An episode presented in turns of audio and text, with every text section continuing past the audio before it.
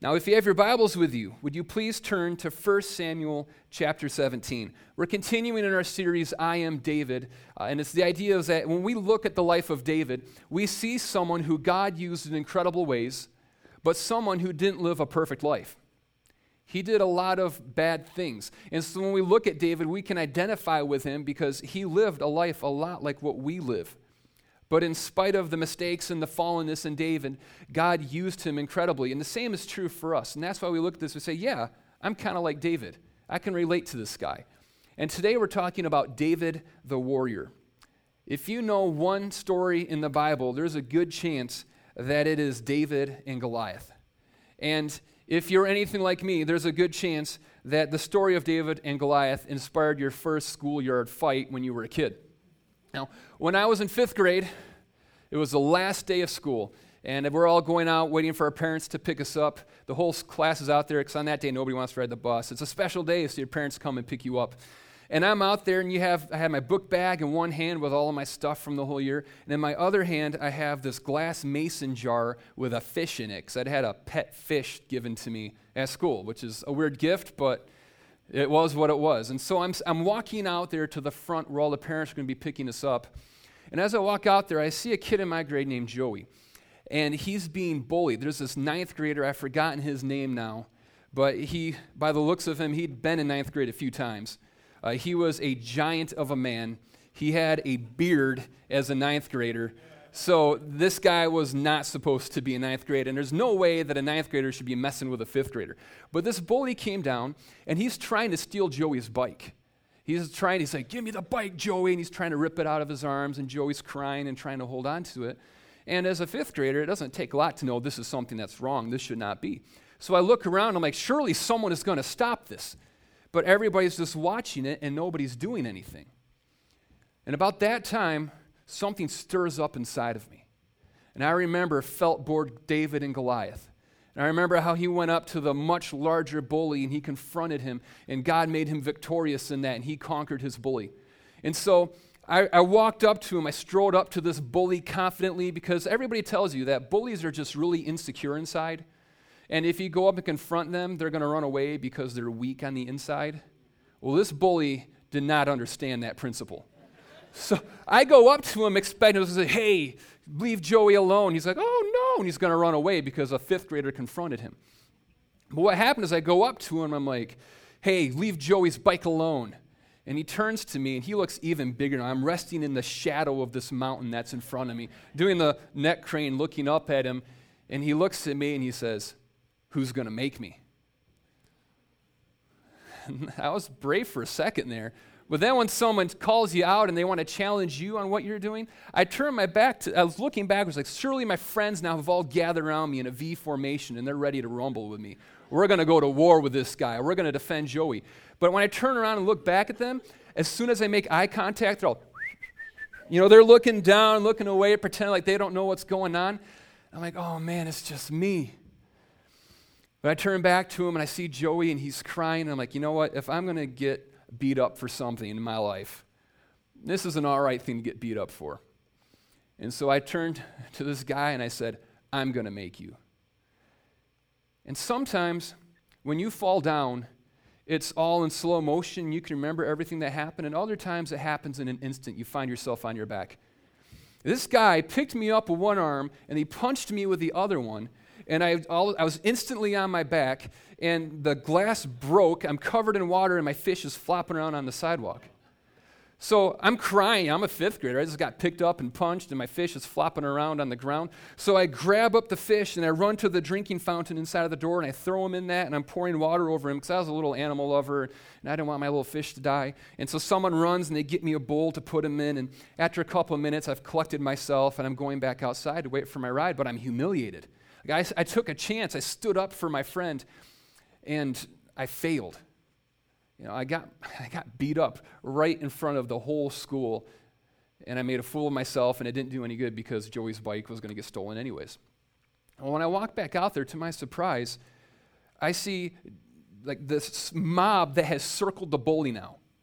Every single person in the school is out there the front is now sitting there yelling at him and they're punching at him. And Joey's riding off on his bike, getting away. And the bully breaks out and he takes off running in the other direction.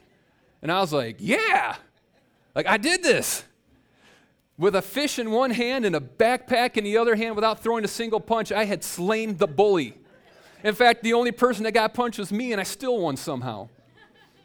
But I owe all of that story, Joey's bike, is still around today because of the story of David and Goliath and how it inspired my young heart. And today, if we look at the story, I think there are a lot of things that we can learn from it. Now, hopefully, you're not having bullies trying to steal your bike still, but there are things that are going on in your life where you have to stand up, where sometimes you have to go to battle, you have to fight. And what we learn from David as he goes through this completely changes the way that we view ourselves and the way that we view the battles that we're in. So, at the beginning of the story, you guys all know uh, David is a guy with a serious pituitary gland problem. He's over nine foot tall, and he comes, uh, the Philistines, the constant nemesis of Israel in the Old Testament, they have come to fight and they get out there and they're drawn up, you know, the Israelites on one side, the Philistines on the other side. And it says this in 1 Samuel chapter 17, verses 8 through 11. Goliath stood and shouted to the ranks of Israel, Why have you come out to draw up for battle? Am I not a Philistine, and are you not servants of Saul? Choose a man for yourself and let him come down to me. If he is able to fight me and kill me, then we will be your servants. But if I prevail against him and kill him, then you shall be our servants and serve us. And the Philistines said, I defy the ranks of Israel this day. Give me a man that we may fight together. And when Saul and all Israel heard these words of the Philistines, they were dismayed and greatly afraid. When you're dismayed and afraid, that's a bad combination. You are not set up for success in a battle. And remember, Saul the one who's so dismayed and afraid, he's the people's king. He's the one that looks the part. He's taller than everybody, he's better looking, he comes from the right bloodlines. This is the person that they wanted to be their king. But the outside appearance of Saul did not match up with what was in his heart. Because when it came time to fight, when they were confronted, when he was supposed to be the one who went out there to met the challenge of the other army, instead of marching out there as was his duty as the king over all of Israel. It says that he's hiding out and he's afraid. He refuses to go out and fight. He's a coward at heart. And it's at this time of challenge that the contents of his heart were truly revealed. And then after 40 days of this going on, they're just hiding, and every day Goliath is coming out and challenging them, and they're just sitting there in their, you know, in their, their little huts, shivering and being scared. And then finally, David comes on the scene. He's bringing some bread and cheese to his brothers who are in the army, and he sees what's going on. You guys know the story. He's like, Who is this guy? Who does this giant think he is that's going around, you know, defying us, defying our God, challenging us out to fight? I'll go out there, I'll kill this guy. This is, I got this one. This is no problem. You guys know everybody tries to talk him out of it, and they try to put Saul's armor on him, and it's too big. And He says, I can't go out and fight with this. I'm just going to go out there. He gets the, the five smooth stones from the stream, and he takes the sling out there, and he goes there and he whips the stone at him, and it hits him in the head and knocks him down. And I, Easton and I, we play this game every day. He always wants to be the bad guy. He's like, I'm Goliath. Who will fight me? And I'm like, I'll fight you. I'm David he's like, You can't fight me, you're just a little guy. And I'm and then I take the stone and I throw the stone at him and he falls over. And then I run over to him, I pick him up, give him a big hug, and we say, I'm so sorry, let's be best friends and never fight again. That's how I end the story. That's not how the story really ends though. Because after David knocks him down, the stone isn't what kills him. David is like such a baller that he goes out there, takes the sword off of Goliath, and cuts his own head off with it. Like that's how the story goes he went out there and he just completely destroyed this giant that he was fighting. And all the Philistines run away afraid, and they, you know, they carry David on their shoulders and take him into Jerusalem, and he's celebrated from this time forward. But, you know, it was in that moment that we see a very distinct difference between the two people, between Saul and between David. The way that they approach this, the reaction to it is completely different. And how is it? You look at David, who's just a youth with no armor. Goliath has all the greatest, you know, armor and weaponry of the day. But at a time when the king of Israel is scared and won't go out and fight, when all of the army of Israel is scared and won't go out to fight, how is it that this little shepherd boy runs out there and defeats the greatest fighting man on the face of the earth. You see, the key to success in battle isn't the weapon that is in your hand, it is the courage in your heart. That's how David was able to win. It had nothing to do with what was in his hand. He could have had the jar with a fish in it like I had, and he still would have gone out there and won. Because what's always going to dictate your success or your defeat in battle is do you have courage inside of your heart like David, or do you have cowardice inside of your heart like Saul did? That's all it is. It's that simple. It's that easy to determine how you're going to do when you get in a fight. And every one of us, we are in a battle. Hopefully, it's not going to be nine foot giants that are coming out and challenging you to armed combat that you have to go out there and fight. But every single one of us, we are in spiritual battles every day of our lives. It says in 1 John 3 8 of Jesus, the reason the Son of God appeared was to destroy the works of the devil. That's why Jesus came here. He came here to set free the captives. He came here to remove sin. We were a people who had been oppressed and we were despised. We were a people that were slaves to sin. It's easy to look around the world and say we can see the places where Satan is moving. When we look at slavery and, and trafficking that's going on, when we look at the greed, lust, hatred, all of the things going on in the world, it's easy to see the places where the enemy's works are still ongoing and they're strong. But Jesus came to destroy all of those works. That's why he came here. Jesus came here to wage war. And when we became Christians, what happened is it says that we became a part of the church, the, the universal body of believers all over the world. And Jesus says, The church is my body, that the church is continuing the mission that I came here to initiate. Now I'm continuing that mission through my people, the church. So that means that in you, God is continuing to destroy the works of the enemy. That God is using you to continue to stand up against oppression and injustice, against the works of the devil in our world, and to see God's reign and His rule, His victory come into every single area of our lives and the lives of everybody across this world. So if you are a Christian, and even if you aren't, congratulations, you are in a battle. The enemy is opposing you. And when you're in a battle, there's offensive attacks of where you're the one that's going out there and you're destroying the works of Satan. And there are times when you're the one who is being attacked, where the enemy is counterattacking you and trying to keep you from doing the things that God has called you to do. You see, we're in a battle for things like your soul. You're in a battle for your family. Have you guys ever noticed how much effort it is to continue to love your family and to keep them moving in the right direction? Have you seen the attacks of the enemy on your family? Satan wants to destroy you and he wants to destroy your family. It's a battle that's going on. There's a battle that's going on for the destiny that God has called you to. God has incredible plans. It says, before the foundations of the earth were laid, that God created you to do good works in Christ Jesus. There's a plan, there's a destiny that you've been called to. And Satan is going to do everything that he can to keep you from walking into the destiny that God has called you to. And as you enter into these battles in your life, as they pop up, you're going to respond in one of two ways. You're going to respond like Saul, who was dismayed and afraid by the enemy. And by, by surrendering, uh, he lost. You don't surrender in a battle and win or stay the same. Whenever you surrender, you lose.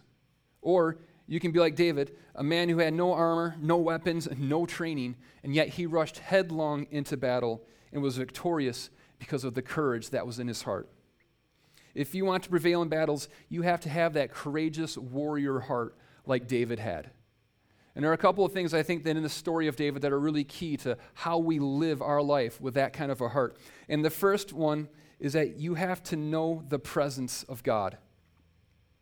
David was someone who everybody could recognize the presence of God on. Now, before, uh, after he's anointed, he's you know, chosen to be the next king of Israel, but he just goes back to being a shepherd at this point. Nobody outside of his family knows. And Saul is looking for a musician to come into his court and to play for him. And his people go out and they're looking around the country, and who do they find? They find David, the next anointed king of Israel, but they don't know that.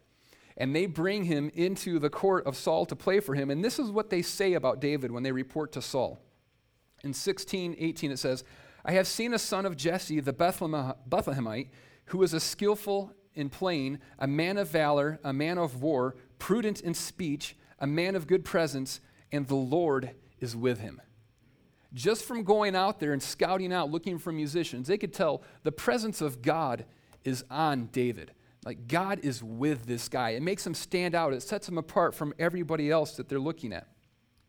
And you would look at this and say, well, so why is it that this next anointed king of Israel is sitting out there still being a shepherd at this point? Wouldn't you think that if, if you're going to be the next king, that maybe God would have had him start taking some prep classes or you know, learning some strategies and stuff like that, getting himself ready to be the king? But really, he was in the perfect place. God was preparing him to be king, not through his education, not through military training, none of the other stuff that the rest of the leaders in the world would have been going through. He was out there sitting with a bunch of sheep with all the time in the world so that he could pursue his relationship with God. He's out there and he's, he's sitting there playing on his little harp and he's writing praise songs. He's worshiping God. He's memorizing scripture. He's seeking after God while he's a shepherd. And it's in that time of just pursuing God that he is prepared to be the king because the presence of God is on him now. It says this I think this is one of the most interesting verses in the Bible.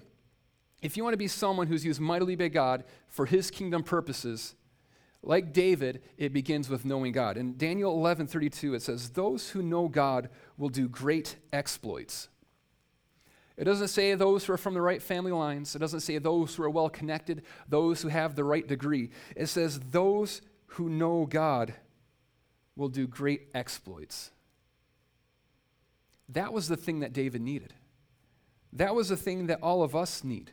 If you want your heart to be filled with courage, like David's was, if you want to have great kingdom exploits in your life, like David did, then it begins with us knowing the presence of God in our life. Because here's what happens when you begin to know the presence of God, when you spend time knowing Him and His character, His personality, and His power, you begin to realize this Greater is He that is in me than He that is in the world. He knew that he could be victorious in anything that he did because the presence of the all powerful God was in him. And it was stronger than any other force that you will encounter in this world. Number two, you have to know who you are. Ever notice that when you are getting ready to engage in a battle for something that's going to be tough, and you're going to take a stand for something that's right in life, that there will be people who rally around you to discourage you, and tell you not to do it and tell you that you can't do it, that it's an impossibility.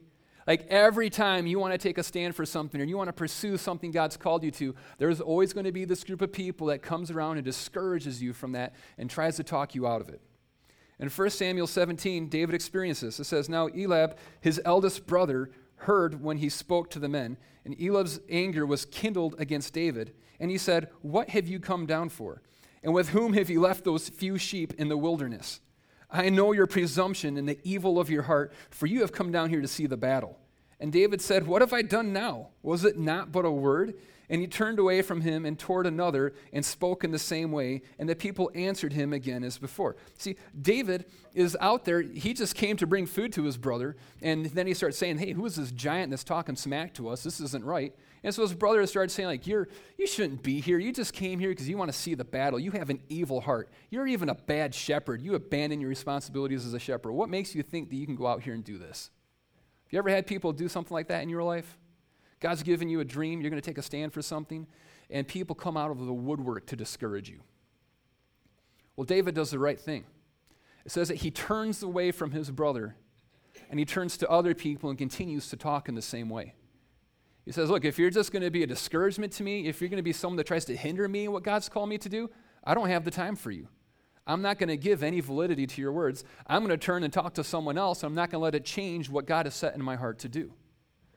You know, this is what's really interesting about this to me. His brother knew who David was. He knew that he was the next anointed king of Israel. He's one of the few people in the whole world who knew that. But what does he tell him? He's like, You're a bad shepherd. He's trying to tell him that he can't do the thing that he's been set out to do. But at this point, not only is he the next anointed king of Israel, but he's also been made an armor bearer for King Saul. Saul knows who David is because remember, he's been playing his harp in the court, and Saul loves him so much, and he makes him his armor bearer. And what an armor bearer does is they go into battle before the king. They stand in front of him. They have the shield that has the royal symbol on it, and that symbol represents the king who's behind him. And when he goes out there, he has that image, that seal on that shield, and it represents the power, the authority, and the might of the person who's behind him. And a lot of times, if you go out into battle and they'd see King Saul's armor, they'd take off running because they know the guy behind him is a powerful, strong person that they don't want any part of. Well, who do we bear the image of? We bear the image of God. It says that we were made in the image of God. When the enemy looks at us as Christians, he doesn't see us, he sees the image of Jesus. He sees it, and that image represents the authority and the power and the might of God. You know, the enemy isn't scared of us. I mean, look at me, I'm not that intimidating. But when he sees the image of God, he's terrified because he knows full well the power and the authority that God has. You need to know who you are. You are anointed. Like David was anointed to be the next king, you have been chosen and you have been anointed by God. You've been filled with the Holy Spirit to empower you to do the things that He's called you to, and you bear the image. You are an armor bearer for God. And as you go forth into battle bearing the image, the seal of the power and the authority of God, the enemy will flee before you. You have to know who you are, and you will be filled with courage. Number three, the courageous heart is motivated by a righteous cause.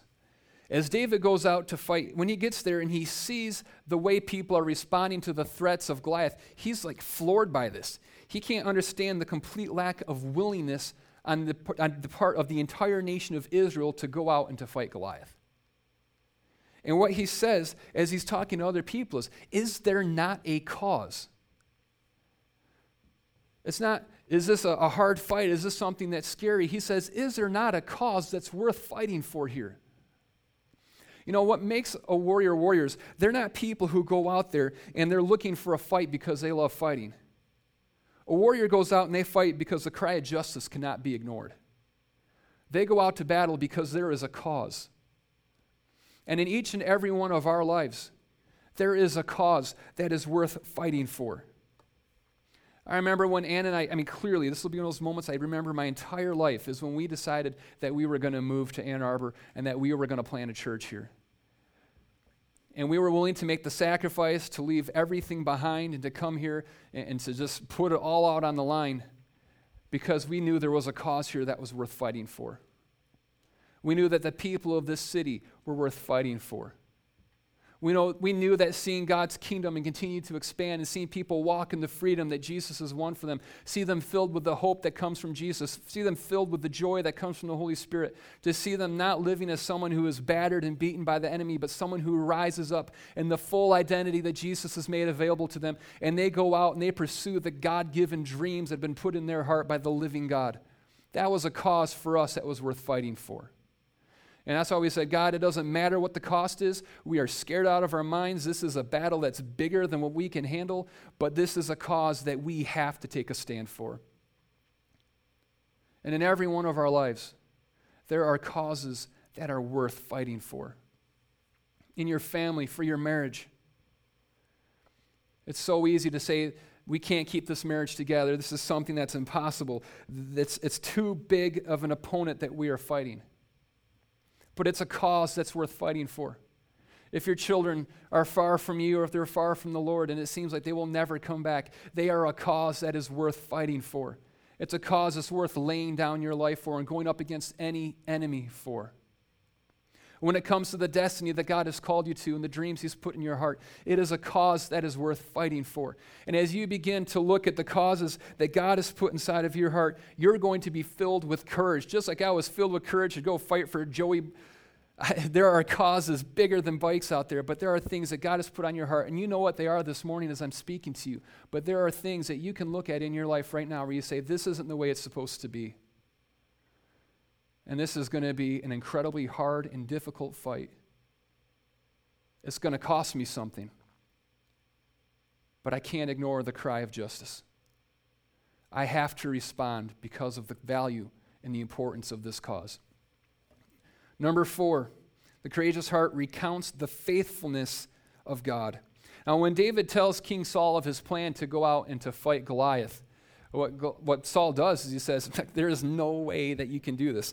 It says in verse 17, 34 through 37, and David said to Saul, Let no man's heart fail because of him. Your servant will go out and fight with this Philistine. And Saul said to David, You are not able to go against this Philistine to fight with him, for you are but a youth, and he has been a man of war from his youth. But David said to Saul, Your servant used to keep sheep for his father. And when there came a lion or a bear and took a lamb from the flock, I went after him and struck him and delivered it out of his mouth. And if he arose against me, I caught him by his beard and struck him and killed him. That is like man mode right there grabbing animals by their beards and punching them. Your servant has struck down both lions and bears, and this uncircumcised Philistine shall be like one of them, for he has defied the armies of the living God. And David said, The Lord who delivered me from the paw of the lion and from the paw of the bear will deliver me from the hand of this Philistine. See, what David's doing is he's recounting the faithfulness of God. He's looking back and saying, In the past, I've been in bad situations, but God has been my provision. In the past, I have needed divine protection, and God has protected me.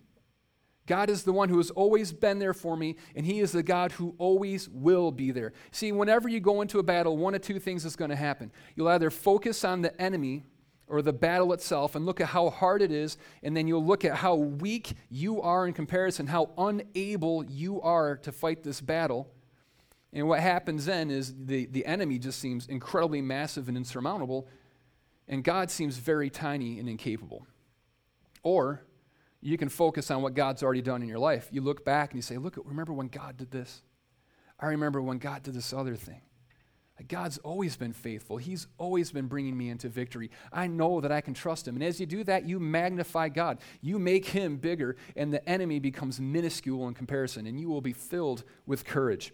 And then, number five is that the courageous heart fights in unconventional ways. David defeated Goliath with no sword in his hand. It makes a point to say that. There was no sword in his hand. He didn't fight the way that the rest of the world fought. And we don't fight the way the world around us fights either. 1 Corinthians 10, 3 through 5 says, For though we walk in the flesh, we are not waging war according to the flesh. For the weapons of our warfare are not the flesh, but have divine power to destroy strongholds. We destroy arguments and every lofty opinion raised against the knowledge of God and take every thought captive to obey Christ. See, our fight isn't against people. People are never our enemies. Satan is our enemy. And his will and his plans and the way that he enslaves people, that's our enemy. See, when you look at like who's our worst enemy right now, you look at what ISIS is doing. And it is absolutely terrible. It is awful. But those people aren't the enemy. They are people that Jesus laid his life down for because he loves them so much. I was just hearing the other day about one of these ISIS fighters that had a divine revelation of Jesus on the battlefield. And he gave his life to Jesus, and now his mission is to lead the other people that he used to fight with to Jesus. You know, if it wasn't for the grace of God, we would all be in that same situation. But because God loved us and He saved us, now we're in a different place. And our job isn't to go out there and to say, these are the enemies, these are the bad guys that we have to destroy. Our, our job, and what Jesus did, is says, these people are captives of Satan. They have been deceived, and I'm going to lay my life down for them so that they might come to the saving knowledge of Jesus Christ, so that they can live according to the plans that God has for them. We have to know who we're fighting and we also had to know how we fight. Our weapons are different. Just like David went up there with a sling, that's not the typical weapon you would use. The way we fight, number one, we pray. Prayer is an incredible weapon that we have. When we invite God in the equation, we say, God, you are the one who is all powerful. You have all authority. Would you come now? Would you exercise your power and authority in this situation to bring it into conformity with your will? The Bible says we have not because we ask not. Prayer is a powerful weapon. Fasting, that's not a popular one in the Western world. I hate fasting, but I love what it does. But when you begin to fast, it accelerates and it, it's like throwing napalm on your prayer life because it makes you so much more attentive to the voice of God speaking to you. God's word, it says God's word is sharper than any two edged sword. Then when God's word goes out, it never returns void. It always accomplishes that which it was sent out to do. Your praise, I love how the Israelites, when they went into battle, who'd they send out there at the, at the front lines? the musicians. Our praise is a powerful weapon against the enemy. And then, lastly, the blood of the Lamb and the word of your testimony. In Revelation, it's talking about how was it that the saints overcame the enemy? By the blood of the Lamb, which Jesus has already shed, and the word of our testimony, what God did in our lives and what God can do in the life of every other person. And now, lastly, the courageous heart knows that the battle is the Lord's. 1 Samuel 17, 45 says, Then David said to the Philistine, You come to me with a sword and with a spear and with a javelin, but I come to you in the name of the Lord of hosts, the God of the armies of Israel, whom you have defiled. And this day the Lord will deliver you into my hand, that all the earth may know that there is a God in Israel, and that all this assembly may know that the Lord saves not with sword and spear, for the battle is the Lord's, and he will give you into our hand. It's easy to think that the battles we're fighting are our battles, that it's somehow dependent upon us. But this makes it clear that the battle that we're fighting isn't ours. The battle that we fight is the Lord's. And the good news about that is He's already won that battle. Because 2,000 years ago, He went to the cross. And on the cross, He died, bore all the penalty for our sins. He was buried, and He was raised from the dead. Our God defeated everything. If think about this, when you defeat sin and when you defeat death itself, what weapon can stand against you? What enemy is there still that Jesus hasn't conquered if he's already defeated the power of sin and death? That same God that defeated sin and death is a God that lives inside of you. He is a God that is empowering you. It's his image that you bear when you go into battle.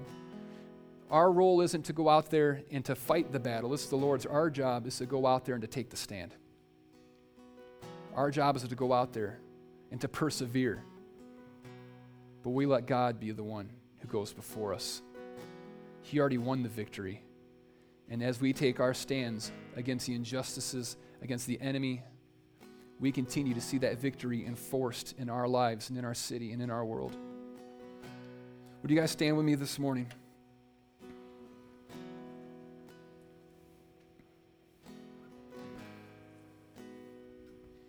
Let's pray together. Father, this morning, would you speak to us? God, would you speak to us about the cause that we have been called to take a stand for? God, would you reveal to us the battle that we're supposed to be running to join? God, would you show us the places where the enemy has been encroaching where the enemy has been challenging us, the places where we have to make our stand.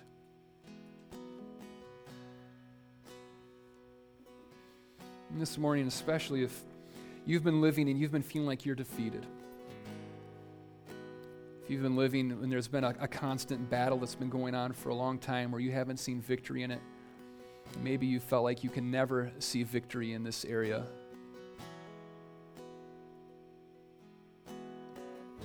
God wants to encourage you this morning. And He wants you to take a fresh stand. He wants you to receive His power.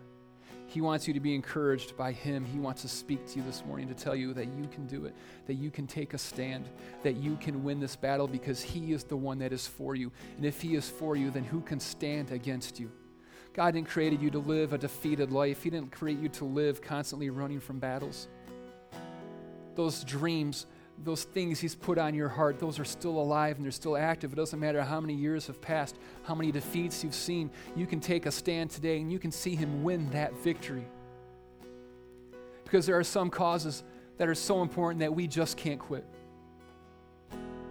And no matter how many times we get knocked down, we stand up again and we allow God to strengthen us.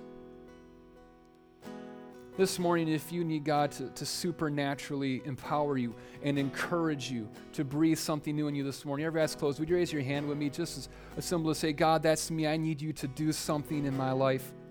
I need you to stand for me. I need you to fight for me. Thank you. Let's pray this together. Father, we thank you for your love. God, we thank you that you weren't content to just leave us as a people who were separated far from you, but that you came to war on our behalf and you've defeated every enemy. You've defeated every spiritual power that was holding us in bondage and keeping us from you.